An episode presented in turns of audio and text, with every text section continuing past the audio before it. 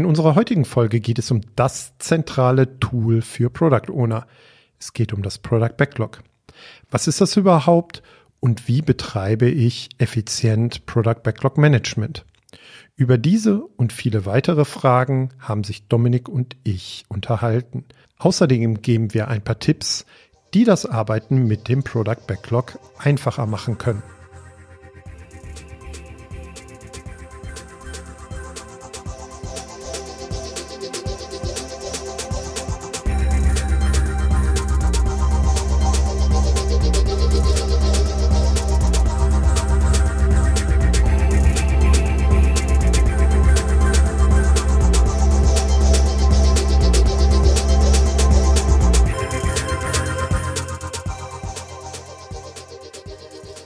Viele Artefakte, die wir in Scrum benutzen, die wir auch als Product Owner brauchen, haben ihre Tücken und ihre Vorzüge. Ein Artefakt, über das wir heute sprechen wollen, ist das Product Backlog.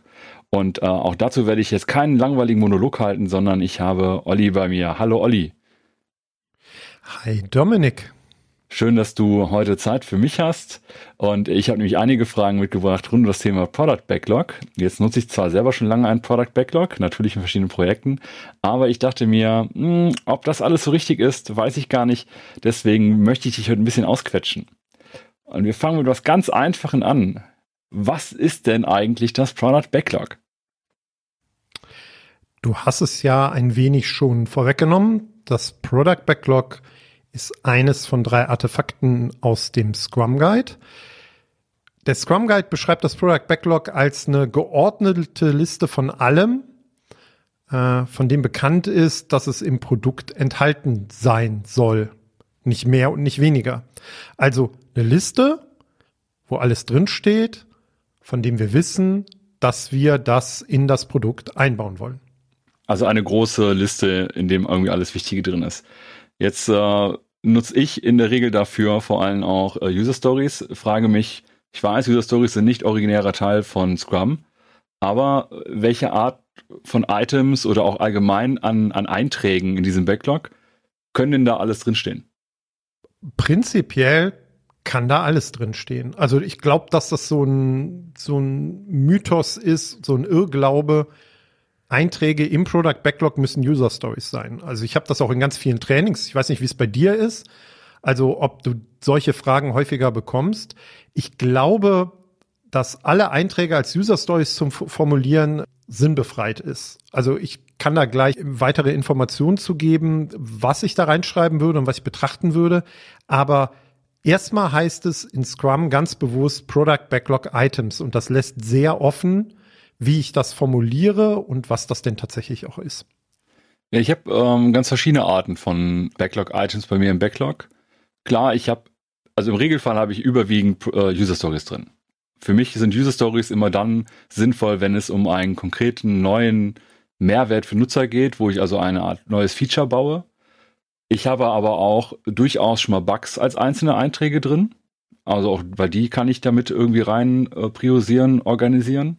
Ich habe ein äh, weiteres Element, also die Spike Stories. Manchmal nennt man das Spike Stories, aber für mich sind Spikes Sachen, wo ich noch was erfahren muss, die ich dann auch als Frage formuliere. Da steht also einfach eine Frage drin, auf die wir durch dieses Backlog-Item eine Antwort suchen wollen. Egal wie. Das ist keine User Story, das ist auch keine Aufgabe, das ist eine Forschungsaufgabe, wenn man es genau nehmen will. Und manchmal auch ganz einfache Aufgaben, wenn Jira dann tatsächlich auch vom Aufgabentyp Task, wo es einfach darum geht, wir wollen, äh, wir machen für uns irgendwie ein Update bei irgendeiner unserer Komponenten oder unsere Infrastruktur oder wir wollen mal was testen, wo man einfach weiß, ich mache jetzt eine Aufgabe. Das heißt, ich habe da schon so ein kleines Sammelsurium an verschiedenen Elementen. Das ist bei mir oder bei den Teams, die ich begleite, tatsächlich genauso. Und ich würde das auch ein bisschen systematisieren, strukturieren wollen. Also ich glaube, es gibt Dinge, die der Nutzer sieht, der Nutzer und der Kunde. Und es gibt Dinge, die der Nutzer und der Kunde, der unser Produkt wirklich intensiv in den Händen hält, und verwendet, die er nicht sieht. Und dann gibt es Dinge, die einen bestimmten Mehrwert bei ihm erzeugen, also irgendwas, was ihn fröhlicher, glücklicher, zufrieden macht und Sachen, die da sind und die eher eine Unzufriedenheit triggern. Und ich glaube, das, was du beschrieben hast, das User Stories, in die Kategorie der Kunde sieht etwas und er hat einen Mehrwert fallen. Und vieles, was du sonst so erzählt hast, fällt halt in andere Kategorien. Also Bug ist für mich ganz klar, es ist häufig was Sichtbares und es erzeugt aber einen negativen Wert. Ne? Also deswegen ist für mich auch ein Bug völlig berechtigt, als Product Backlog Item im Backlog aufgenommen zu werden. Ist auch eine sehr häufige Frage, die kommt. Und wenn du jetzt eher auf technische Dinge guckst, kannst du ja sagen, es gibt Dinge, die sehr sichtbar oder fühlbar sind für den User, ähm, die aber nicht so besonders erkennbar sind. Vielleicht bauen wir im Hintergrund irgendeine Datenbank ein, eine neue, und die ist aber, weiß ich nicht, hundertmal schneller und performanter. Also es fühlt sich irgendwie besser an, weil wir im Hintergrund etwas gemacht haben und das Synonym für die Bugs, also nicht sichtbare Dinge, die einen negativen Mehrwert generieren. Ich glaube, das nennt man so technische Schulden, oder? Und für mich gehören alle vier Dinge auch tatsächlich in das Product Backlog. Und ich empfehle auch da häufig den Product Ownern einfach, um so eine Idee zu kriegen, wie wir gerade unterwegs sind. Wenn du sowas wie Jira benutzt, hast du ja gerade gesagt, vielleicht auch vier unterschiedliche Farben für diese vier unterschiedlichen Dimensionen zu benutzen, um dann einfach mal zu gucken, was steht bei mir oben. Stehen bei mir User Stories oben oder Bugs oder Refactoring oder äh, technische Komponenten, die ich so austauschen will? Und wie bin ich da gerade so unterwegs? Also das wäre so ein erster Tipp, den ich auch mitgeben würde. Jetzt haben wir über die verschiedenen Arten von Items gesprochen. Was mich aber gerade noch äh, interessiert, was mir gerade spontan einfällt, ich kriege oft die Frage gestellt, wie groß soll denn eigentlich etwas sein, damit es ins Backlog darf? Oder gibt es einen, gibt es einen zu klein? Und ich habe immer so ein bisschen Schwierigkeiten, das irgendwie zu erklären. Hast du vielleicht eine Idee, wie man entscheiden kann, ist etwas groß genug, damit es überhaupt ins Backlog kann? Oder gibt es überhaupt so etwas wie ein, es ist groß genug oder darf alles rein? Also mich interessiert, bevor ich antworte, was du denn auf diese Frage entgegnest. Finde ich ganz spannend. Es gibt so eine Selbstmanagement-Methodik, bla, die uh, Getting Things Done. Und da ist quasi eine, eine Weiche, um zu entscheiden, wie ich selber mit einer Aufgabe für mich umgehe, wenn ich die jetzt eben selber schnell erledigt habe. Und zwar in der Regel schneller als der ganze Overhead, der entsteht, wenn ich sie in die Liste aufnehme, dann mache ich die eben. Das heißt, würde ich jetzt einen Bug entdecken oder einen Bug mitbekommen, der in zwei Minuten behoben ist, dann behebe ich den eben. Dann brauche ich den nicht als Backlog-Item aufnehmen, wo ja eine ganze Menge Management, da kommen wir ja nachher nochmal zu, irgendwie auch mit passieren kann. Das heißt, für mich ist immer so die, die Minimalgrenze, kann ich das jetzt gerade eben mal schnell machen, ohne meine normale Arbeit in irgendeiner Art und Weise zu verzögern? Dann mache ich das jetzt eben. Wenn nicht, dann finde ich es legitim, das ins Backlog zu schieben. Und dann gibt's, das ist so eine natürliche Kleingrenze. Und nach oben hin gibt's dann wiederum aber keine Grenze von mir, weil ich sage, auch unfassbar große Themen können da rein. Die landen halt dann in der Regel relativ weit unten, weil die in der Zukunft liegen. Aber da kommen wir auch gleich nochmal drauf. Also ich hätte genau die gleiche Antwort gegeben, deswegen fand ich es jetzt spannend, wie du das begründest oder wie du so eine Frage beantwortest. Ich glaube, da kommt es auf den gesunden Menschenverstand an. Ne? Also wenn mir eine Herausforderung begegnet, die mit der Weiterentwicklung meines Produktes zu tun hat und es schnell zu tun ist schneller als zum Product Owner zu gehen oder als Product Owner es dann aufzuschreiben und irgendwo in eine Liste zu packen, dann einfach machen. Manchmal gibt's halt so Grenzfälle, glaube ich. Ähm, man glaubt, dass Dinge klein sind und klar, aber beim kurz in fünf Minuten machen stellt man fest, sie sind dann doch größer.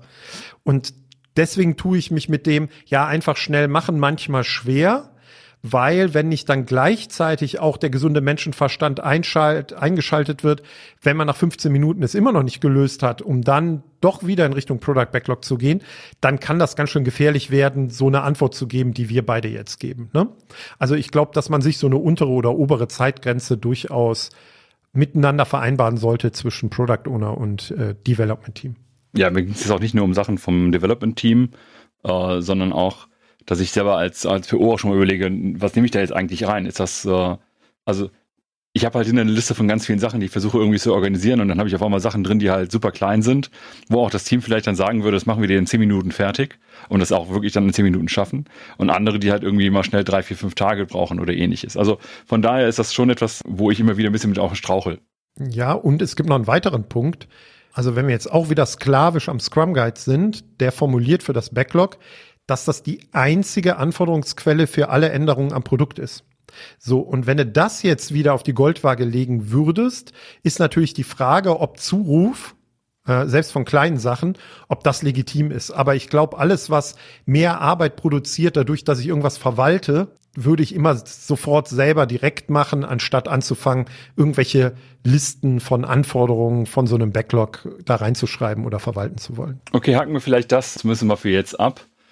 Äh, mich würde mich auch interessieren, so ein Backlog als gesamtes Artefakt, was für Eigenschaften hat das deiner Meinung nach? Also es gibt ja dieses bekannte Akronym von DEEP. D steht da für Detailed Appropriately, das heißt angemessen detailliert. Das heißt, wenn ein Item weiter oben in unserer Liste, in unserem Backlog steht, sollte es so detailliert sein, dass wir es in den nächsten Sprint nehmen können und jeder da verstanden hat, was halt zu tun ist. Wenn es ganz weit unten steht, ist es vielleicht einfach nur ein Wort. Personalisierung oder so. Also ich habe Backlogs gehabt, wo ich noch nicht mal es in Richtung User Story Format formuliert habe, sondern einfach nur so einen riesen Platzhalter, mit dem vielleicht zwei Monate verbunden sind. Also das meine ich mit angemessen detailliert. Ähm, dann sollte ein Backlog geschätzt sein. Das ist eins der E's, nämlich estimated. Auch da würde ich eine Unterscheidung machen, also relativ weit oben, wenn wir denn nun schätzen. Es gibt ja auch Teams, die nicht mehr schätzen, das kann ja auch Sinn machen dann würde ich dann vielleicht den Storypoint schätzen und wenn ich ganz weit unten in mein Backlog gehe, dann schätze ich vielleicht nur noch in T-Shirt-Sizes oder so. Dann steht da XXL oder so. Also ich glaube, da muss jedes Team gucken, welche, welche Vorgehensweise für sie am besten funktioniert. Ich würde aber nicht den Aufwand betreiben, die unteren Items bis ins letzte Detail zu schätzen, weil dafür müsste man sie auch bis ins Detail detaillieren, um ein gemeinsames Verständnis zu entwickeln. So, das zweite E von Deep ist ähm, äh, emergent, also emergent. Das heißt, das Backlog ist niemals vollständig. Also während unserer Entwicklung wird sich das Backlog konstant verändern. Es kommen neue Items dazu, es fliegen bestimmte Items raus, wir lernen, dadurch verändert sich vielleicht auch die Reihenfolge irgendwie. Das heißt, es verändert sich aus sich selber und aus unserer Weiterentwicklung. Und das P steht für priorisiert. Das heißt, das, was ganz oben steht im Backlog, ist das nächstwichtigste, was wir im nächsten Sprint miteinander entwickeln wollen. Und je weiter ich nach unten komme, desto weniger wichtig für die nächsten Schritte sehe ich auch tatsächlich an. Also es wird von oben nach unten versucht abzuarbeiten. Auch da, dieses Akronym ist, glaube ich, von Mike Cohn. Wenn man das Noch betrachtet, glaube ich, hat der Scrum Guide sich auch mittlerweile so entwickelt, dass es nicht mehr priorisiert ist, das Backlog, sondern geordnet. Ich glaube aber eher, dass es so eine mathematische ähm, Komponente hat. Ne? Also ich kann zehn Prio A's haben und wenn ich eine Ordnung habe, ist mathematisch, glaube ich, eine ein eindeutige Reihenfolge. Aber dann funktioniert das Akronym halt nicht mehr. Ich glaube, das für mich Wichtigste, wenn ich mir das Akronym so anschaue und die Eigenschaften, die ein Backlog so hat, dann ist dieses Thema emergent und einfach auch dieses, diese Veränderlichkeit, glaube ich, eine der, der Hauptsachen. Die anderen Sachen sind nicht weniger wichtig, aber ich finde, das ist nochmal etwas, das man besonders hervorstellen kann, weil diese Liste halt sich die ganze Zeit verändert. Das heißt auch, die, du hattest am Anfang das äh, D mit der mit Detaillierungsgrad, der sich ja eben auch verändert, dass du Themen hast, die weiter unten in der Liste sind, also weiter unten priorisiert oder geordnet sind die äh, halt vielleicht nur einen Begriff haben, nur ein grobes Thema sind, wo wir uns aber noch keine Arbeit investiert haben. Und wenn unsere Arbeit ja auch ein bisschen ist, den Wert zu maximieren oder den Anteil der nicht getanen Arbeit zu maximieren, so unsere Aufgabe als Product Owner, dann ist diese Veränderlichkeit, dieses Erlaubnis auch zur Veränderlichkeit eines Backlogs ganz entscheidend.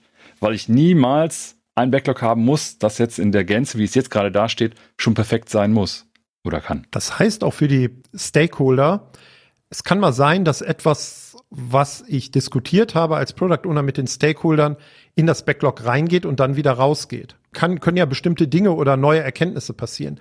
Was mir aber wichtig ist dabei ist, wenn etwas im Backlog steht, ist das nach dem aktuellen Wissen und den Erkenntnissen, die wir haben, ein Versprechen, dass das etwas ist, was in das Produkt eingebaut werden soll. Ja, also auch das hatten wir am Anfang in der Diskussion. Das heißt, es ist kein Sammelsurium von irgendwelchen Ideen, die mal irgendeiner hatte und ich schreibe die einfach auf, damit ich sie nicht vergesse und dann stehen die im Product Backlog, sondern für mich ist die Aufnahme ins Product Backlog verbunden damit, dass ich aktuell als Scrum Team und ich als Product Owner davon ausgehe, dass das etwas ist, was das Produkt enthalten soll. Und dann nochmal auf deinen Punkt. Das bedeutet natürlich auch, dass da andere Sachen dazukommen können und eventuell bestimmte Dinge, die wir vorher gedacht haben, vielleicht auch wieder rausgehen. Und da sind wir wieder bei dieser Veränderlichkeit. Und das ist auch wirklich ziemlich wichtig, weil sonst wächst das Backlog immer weiter. Was ist denn so dein größtes Backlog, was du mal gesehen hast, mit wie viel Einträgen, wenn wir gerade schon dabei sind? Mm, ich glaube, das waren irgendwie 250 Einträge. Und das ist schon, wie ich finde, ja schon gar nicht mehr managebar. Also ich hatte, äh, ich habe jetzt auch wieder schon verschiedene Systeme genutzt. Äh, da, einmal auch eine Version von äh, dem Team Foundation Server von Microsoft, der in der zumindest damaligen Version es zum Beispiel nicht erlaubt hat, dass ich mehrere Einträge im Backlog, äh, Backlog markiere und en bloc verschiebe. Das heißt, ich hatte zwar da ein relativ langes Backlog, hatte aber eigentlich immer so Themenblöcke an mehreren Einträgen, die zusammengehören. Ne? Jetzt hattest du eben so ein Thema genommen, äh, Personalisierung. Wenn ich zur Personalisierung das irgendwann runterbreche und dann habe ich da, keine Ahnung, 20, 30 Elemente nochmal drunter, dann konnte ich die nie en bloc verschieben. Das hat mich da ziemlich genervt. Und alleine aber auch, also mittlerweile bin ich eher, naja, okay, wenn es nur um reine Einträge geht, versuche ich unter 100 zu bleiben. Aber es kommt ein bisschen auch darauf an, wie das Team die Größe schneidet und so weiter. Das heißt, ich komme dann auch schnell mal dahin, dass ich sage, naja, also drei Sprints sollten wir schon ungefähr an Ticketanzahl, an reiner Anzahl da schon haben. Wohlwissend, dass wir das in Größen und so weiter nochmal aufteilen müssen, aber so rein aus der Erfahrung. Und gerne noch ein bisschen was mehr, aber so, dass man es irgendwie noch handhaben kann. Wie sortierst du denn eigentlich dein Product Backlog? Ja, es heißt ja so schön, dass man seinen Backlog danach priorisieren soll, dass man das äh, Wichtigste und Wertvollste irgendwie oben hat, was jetzt gerade als nächstes gemacht werden sollte und das äh, wenig Wichtigste oder wenigst Dringende irgendwie nach unten. Es ist ja irgendwie tausend Möglichkeiten, wie ich das jetzt hier lustig rumpriorisiere. Für mich ist immer so eine Abwägung aus dem, was brauche ich denn jetzt in absehbarer Zeit? Und wo wissen wir auch schon genug, dass wir da konkret was Sinnvolles umsetzen können. Getreu dem Motto, versuche durch deine Arbeit den größtmöglichen Wert für den Nutzer zu erzeugen, versuche ich meinen Backlog entsprechend zu priorisieren. Und das heißt halt auch, wenn ich weiß, dieses Item ist relativ klar, wir wissen, wir haben es besprochen, wir haben es geklärt, wir wissen, was braucht der Nutzer, wir haben eine Idee, wie wir es machen können, dann können wir es jetzt auch umsetzen. Und es ist generell akzeptabel für eine Umsetzung auch geeignet, weil es kann ja auch sein, dass ich ein Backlog-Item habe, das es kommt immer näher, wir sprechen, investieren immer mehr Arbeit da rein, dass wir dann immer merken, ah, jetzt müssten wir das irgendwie machen, das dauert einen Sprint, ah, das ist es uns gar nicht wert für den Effekt, den wir uns davon versprechen. Aber so, dass die Sachen, die ich als nächstes machen will, halt oben stehen. Und so die Standard Pi mal Daumen Formel ist ja häufig, was erzeugt den höchsten Business Value im Verhältnis zu dem Aufwand, den wir so da reinstecken müssen und was wir denken. Also, weil dann die investierte Zeit im Verhältnis zu dem, was wir uns an Mehrwert erhoffen, in dem besten Verhältnis steht. Ich sehe das nicht ganz so. Also, ich merke schon, wir müssen da mal eine Folge drüber machen, ne? Also Priorisierung im Backlog oder Sortieren vom Backlog, weil das vernachlässigt so ein bisschen auch den Aspekt, was ist denn meine Strategie, wie ich mein Produkt weiterentwickeln will? Was steht denn so auf meiner Roadmap für die nächsten größeren Schritte? Was definiere ich vielleicht aktuell als Sprintziel als nächstes?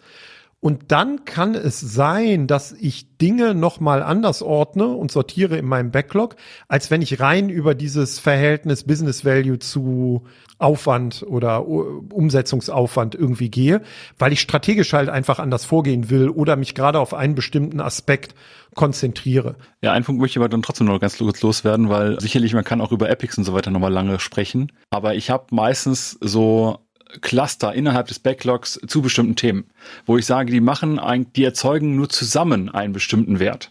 Ja, natürlich kann ich sagen, wenn man die ganzen ne, Standardsachen mit Create, Read, Update und Delete, so als Standardoperatoren für irgendwelche Entitäten, sprich, wenn du jetzt einen Kalendereintrag hast, dann musst du den halt erstmal erzeugen können. Wenn du erzeugen kannst, dann solltest du ihn irgendwann auch bearbeiten, löschen und so weiter können.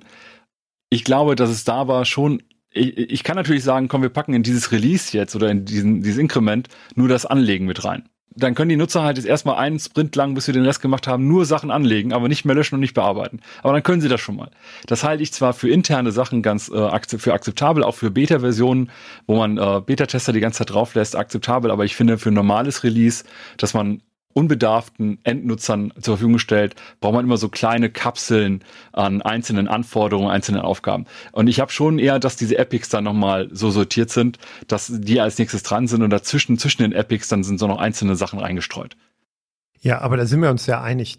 Äh, wie sieht's denn bei dir mit diesen Backlog-Items aus? Sind die denn unabhängig voneinander? Weil sortieren kann ich sie ja eigentlich nur, wenn sie eine gewisse Unabhängigkeit voneinander haben. Also wenn nicht es Hardcore so ist, wie du beschrieben hast, ich muss erst A, dann B, dann C, dann D machen.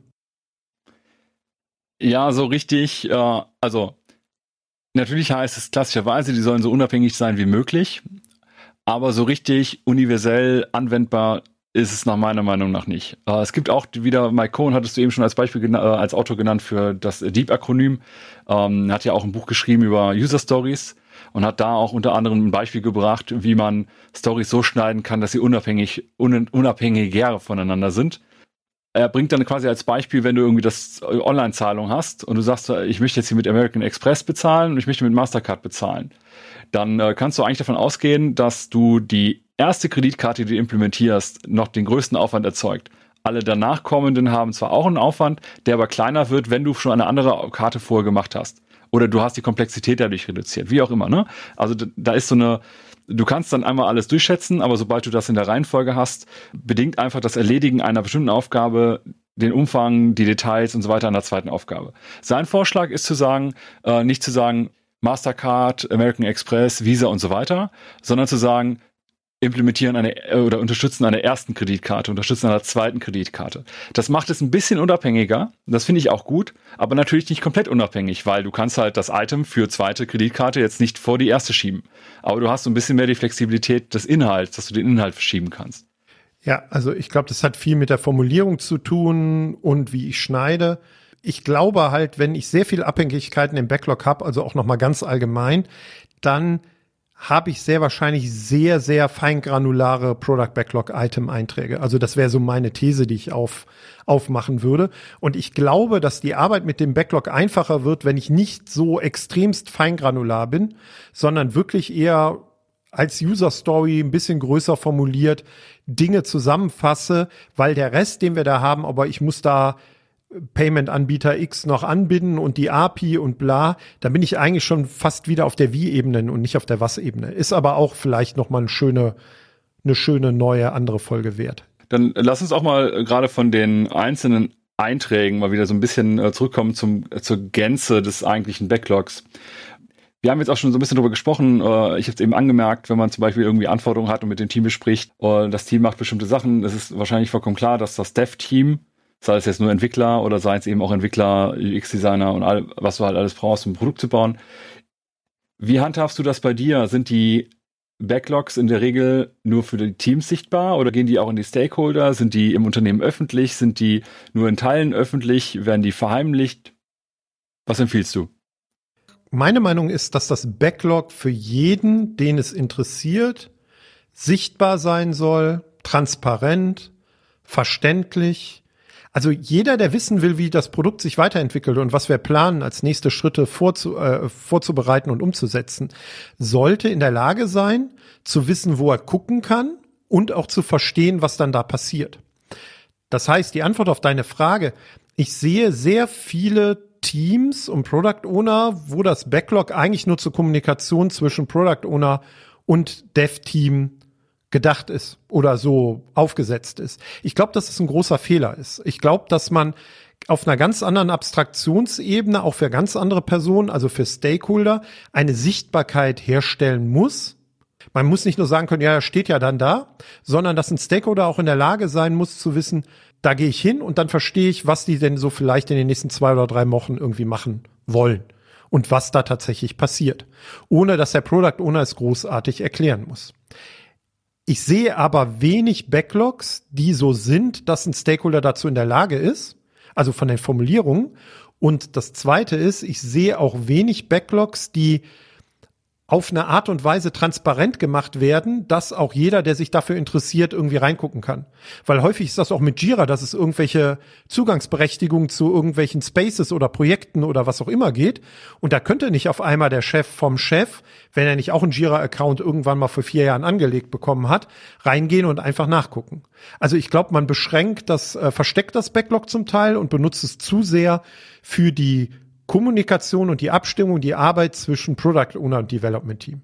Jetzt habe ich das Gefühl, dass meistens so ein Backlog, äh, so wie ich es auch selber geschrieben habe und aber auch von vielen anderen Teams gesehen habe, in der Form, wie es da ist, wirklich nicht, äh, meistens nicht für Stakeholder verständlich ist.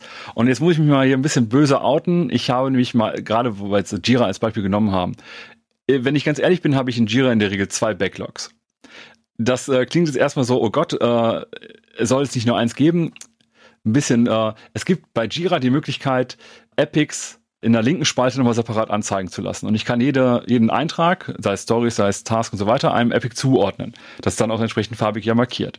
Und was ich halt in der Regel habe, ist, dass ich auf der linken Seite meine Epics habe. Das sind so meine ganz großen Themen, die in der Regel ein, zwei, drei Sprints dauern. Und ich habe rechts die einzelnen Elemente dazu. Da kann jetzt auch nur ein Ding drin sein als äh, Platzhalter. Da sind aber meistens dann eher so vier, fünf bis 15 äh, einzelne Einträge drin. Ich habe auf der linken Seite dadurch eine ganz andere Flughöhe. Und diese Flughöhe hilft mir in der Regel viel eher. Auch das ist die Liste, nämlich mit denen ich dann über Stakeholder, mit denen ich, wo ich mit Stakeholdern dann genau darüber rede, was machen wir eigentlich wann, weil die gar nicht so genau in die einzelnen Details rein wollen oder auch gar nicht die Zeit haben, sich das von mir erklären zu lassen, weil auch das Team versteht meistens vieles aus dem Backlog erst dann, wenn wir mal drüber gesprochen haben. Kann ich gut nachvollziehen. Ich habe versucht zu formulieren, dass das wünschenswert ist, dass ein Stakeholder das Backlog selber verstehen kann und ihm klar ist, was passiert. Ich glaube, das ist die, die Anforderung, die der Scrum Guide stellt. Mein praktischer Tipp wäre ähnlich, also was ähnliches zu machen, was du gerade gesagt hast. Ich würde Stakeholder auf eine Flughöhe bringen, wo ich mit ihnen diskutieren möchte. Also das kann vielleicht, können vielleicht nicht nur die Epics sein, die du gerade reingeworfen hast. Vielleicht gibt's auch welche, da diskutiere ich nur auf einer Roadmap-Ebene. Also keine Ahnung, in zwei Monatszyklen drüber. Ich hatte das schon mal erwähnt in, in einer anderen Folge. Ich als Führungskraft, wenn zu mir ein Product Owner kam und hat mir das Backlog gezeigt, dann wollte ich über das Backlog diskutieren. Das kann aber sein, dass das für mich als Product Owner total kontraproduktiv ist. Also ich muss mir genau überlegen, welchen Stakeholder will ich denn auf welcher Flughöhe, auf welcher Metaebene haben? Und dann kann es natürlich sein, dass bestimmte Personen gar nicht auf diese Detaillierungsebene des Backlogs gehen müssen oder sollen.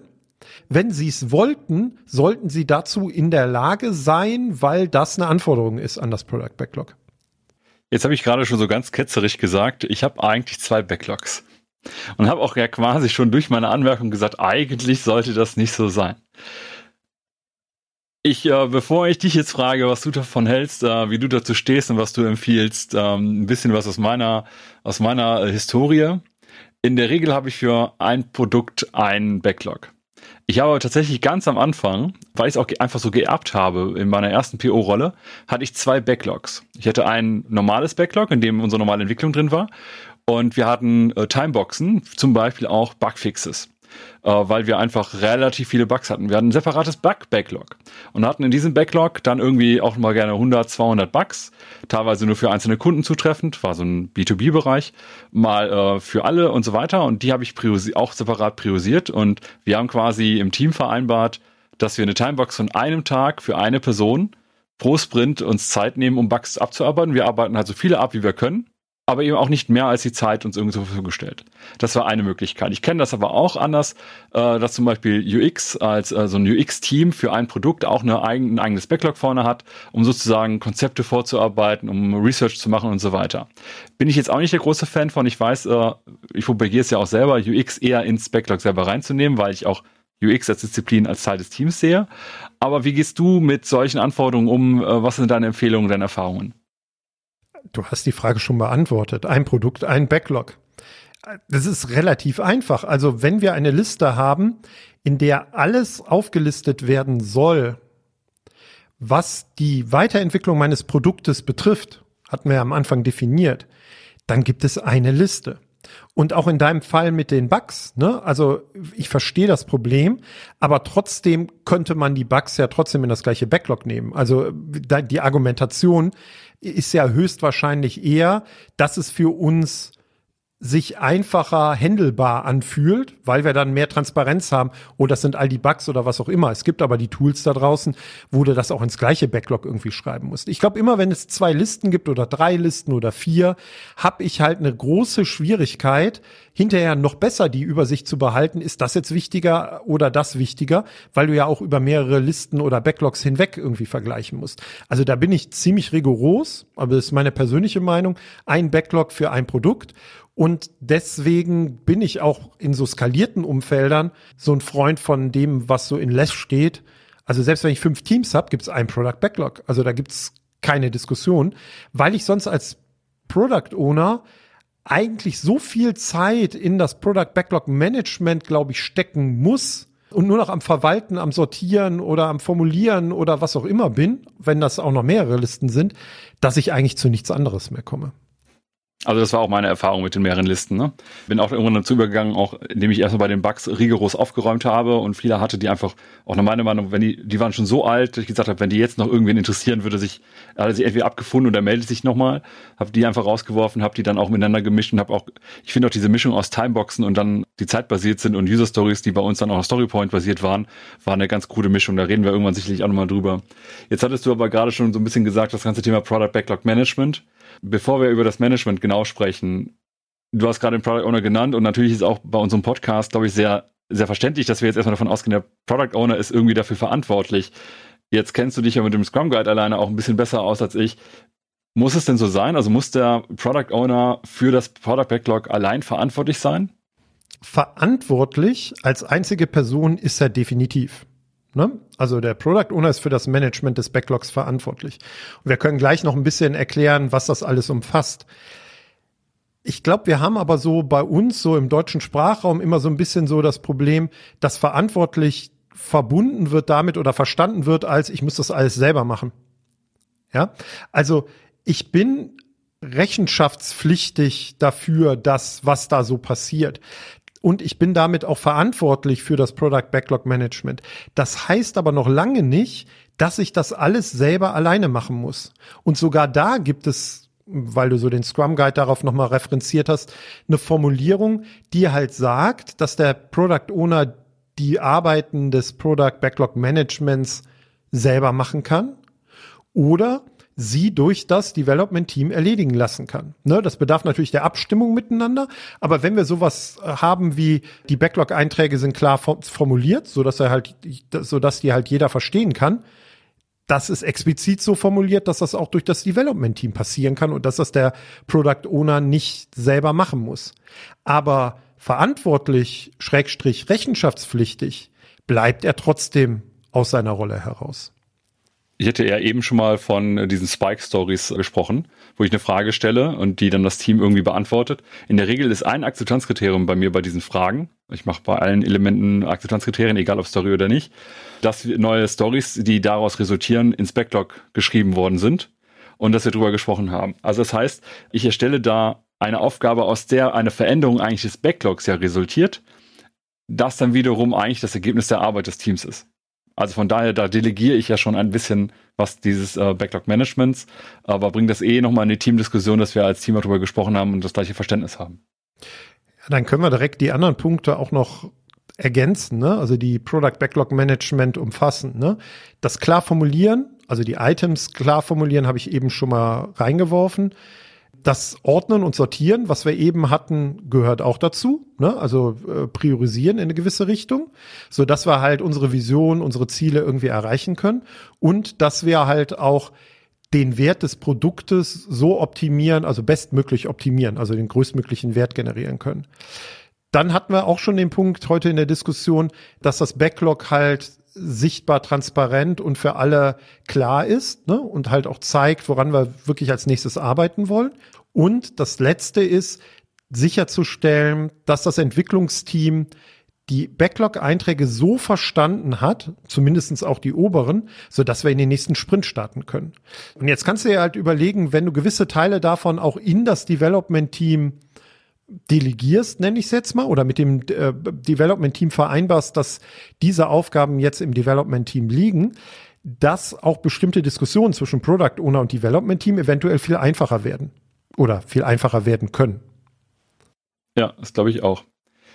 Jetzt haben wir sehr viel über das Product Backlog gesprochen. Das war auch gut und ich glaube, es war an vielen Stellen auch wichtig, auch für mich nochmal ähm, ein paar Sachen etwas klarer zu schärfen. Jetzt kommen wir so ans Ende der Folge. Da finde ich ja immer noch ganz gut, wenn wir irgendwie so ein, zwei Tipps mitgeben.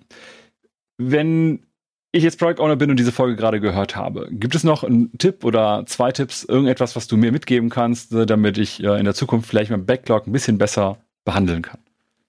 Den ersten Tipp, den ich mitgeben würde, ist Dinge, die nicht mehr so wichtig sind und im Backlog nach unten wandern. Themen. Vielleicht Themen, die wir auch detailliert haben, in Refinements aufgebrochen haben in 6, 7, 8, 9, 10 Product Backlog Items. guckt, dass er die wieder zusammenfasst als Eintrag im Product Backlog. Also ich sehe sehr viele Product Backlogs, wo so in der Mitte oder unten im Backlog auf einmal so ein Batzen kommt mit so sehr detaillierten Stories. Also es ist nicht detailed appropriately, sondern macht daraus dann meinetwegen wieder, um auf den Anfang zu kommen, Personalisierung ich würde nicht alle Informationen, die in diesen ganzen Stories stecken, wegwerfen. Auf gar keinen Fall. Ne? Also vielleicht können wir die nochmal gebrauchen. Vielleicht hat sich ja in vier Monaten, wenn das Thema nochmal kommt, gar nicht so viel verändert. Aber um Backlog-Management, Product-Backlog-Management damit zu machen und eine, eine Klarheit in dem Backlog äh, zu erstellen oder herzustellen, ist es sehr wichtig, auch hinterher das Backlog so aufzuräumen, dass ich nicht immer detaillierter werde, sondern bei bestimmten Themen, die an Dringlichkeit oder an Priorität Einbüßen nach unten wandern, da wieder Sachen zusammenzufassen, das macht das Handeln des Backlogs aus meiner Sicht viel einfacher. Hast du noch einen? Ich glaube, dass äh, ein Punkt, den ich auch in den letzten Wochen immer mal wieder hatte, der mir sehr wichtig ist, Leuten mitzugeben, ist, dass das Backlog selber niemals perfekt ist. Wir hatten ne, bei dem Thema Emergent war ich eben noch mal ein bisschen drauf äh, rumgeritten, aber das Backlog verändert sich halt und das bedeutet auch, ich muss mir vielleicht nicht so viel Arbeit machen für Sachen, die eben in weiter Zukunft sind, weil es noch nicht perfekt sein muss. Auch das, was wir jetzt machen, ist immer das Beste, was wir jetzt mit dem aktuellen Wissensstand machen können. Und das zu akzeptieren bedeutet, alles, was wir jetzt machen, kann durch spätere Aufgaben, die wir auch später erst noch ins Backlog packen, wieder überarbeitet werden. Das ist total hilfreich, um da so ein bisschen den Glaubenssatz zu lösen, das, was ich da mache, muss direkt perfekt sein, nimmt eine Menge Druck raus und erlaubt vor allem auch schneller Sachen auf die Straße zu bringen. Ich glaube, das ist an der Stelle auch nochmal sehr wichtig. Würde ich gerne als Tipp und auch als Anregung einfach mitgeben. Dann werfe ich einfach als Bonustipp noch was Drittes rein. Ich sehe zu wenig Product Owner auch in der Zusammenarbeit mit Development Teams, die Product Backlog Items wieder aus dem Backlog entfernen. Also die Sachen wieder explizit löschen. Und wenn wir eben bei dem Punkt waren, vielleicht umfasst unser Backlog so einen Zeithorizont von sechs Monaten, auch angemessen detailliert, oben detaillierter, unten weniger detailliert, dann traut euch, wenn ihr denkt, oh, jetzt sind wir aber gefühlt schon bei neun Monaten, auch Sachen wieder herauszunehmen. Und ich habe das mit manchen Teams so gemacht, dass wir so eine Abschätzung hatten, naja, vielleicht so 80, 90 Items, repräsentieren ungefähr so ein halbes Jahr bei uns, vielleicht, also jetzt als Beispiel. Dann haben wir auch schon gemacht, ja, wenn das 91. kommt und 90 war unsere Grenze, dann wird vorher eins rausgenommen, bevor ich das Neue reinmache. Oder ich entscheide mich, das Neue nicht reinzutun. Und auch das hilft aus meiner Sicht extrem, um das Backlog weiter handhabbar zu machen und auch explizit eine Entscheidung zu treffen, ist das, was wir jetzt als neues, als neuen Punkt haben, ist das wirklich wichtiger als all das, was wir haben? Und damit das Backlog nicht zu so einem Sammelsurium vom allem, was uns mal als Ideen im Kopf oder von rumschwirrte oder Stakeholder zugeworfen haben, verkommt und hinterher eigentlich nicht mehr wirklich zu managen ist. Dann haben wir jetzt, glaube ich, eine ganze Menge interessante Themen besprochen. Und wir haben auch, äh, was man sicherlich auch gemerkt hat, viele Querreferenzen auf alte oder auch zukünftige Folgen äh, entdeckt, was glaube ich auch so ein bisschen zeigt, wie zentral das Product Backlog eigentlich in unserer Arbeit als Product Owner ist, weil es an vielen Stellen Berührungspunkte hat, sei es, wie sortiere ich eigentlich jetzt genau, wie mache ich meine Prio, wie geht das in Sprintziele, theoretisch auch, wie komme ich irgendwann von der Produktvision auf meinen Backlog oder auch äh, alles mögliche andere. Ich möchte dir jetzt erstmal danken für deine Insights und wenn wir das, das alle nochmal zu Gemüte führen, traut euch auch Sachen wegzuwerfen. Ich sage zwar selber immer, priorisieren ist wegwerfen für Anfänger, aber irgendwann wird auch das eine wilde, eine wilde Sammlung und damit kommt keiner zurecht. Von daher schmeißt auch Sachen weg, die ihr nicht mehr braucht. Und ich sag mal, bis zum nächsten Mal.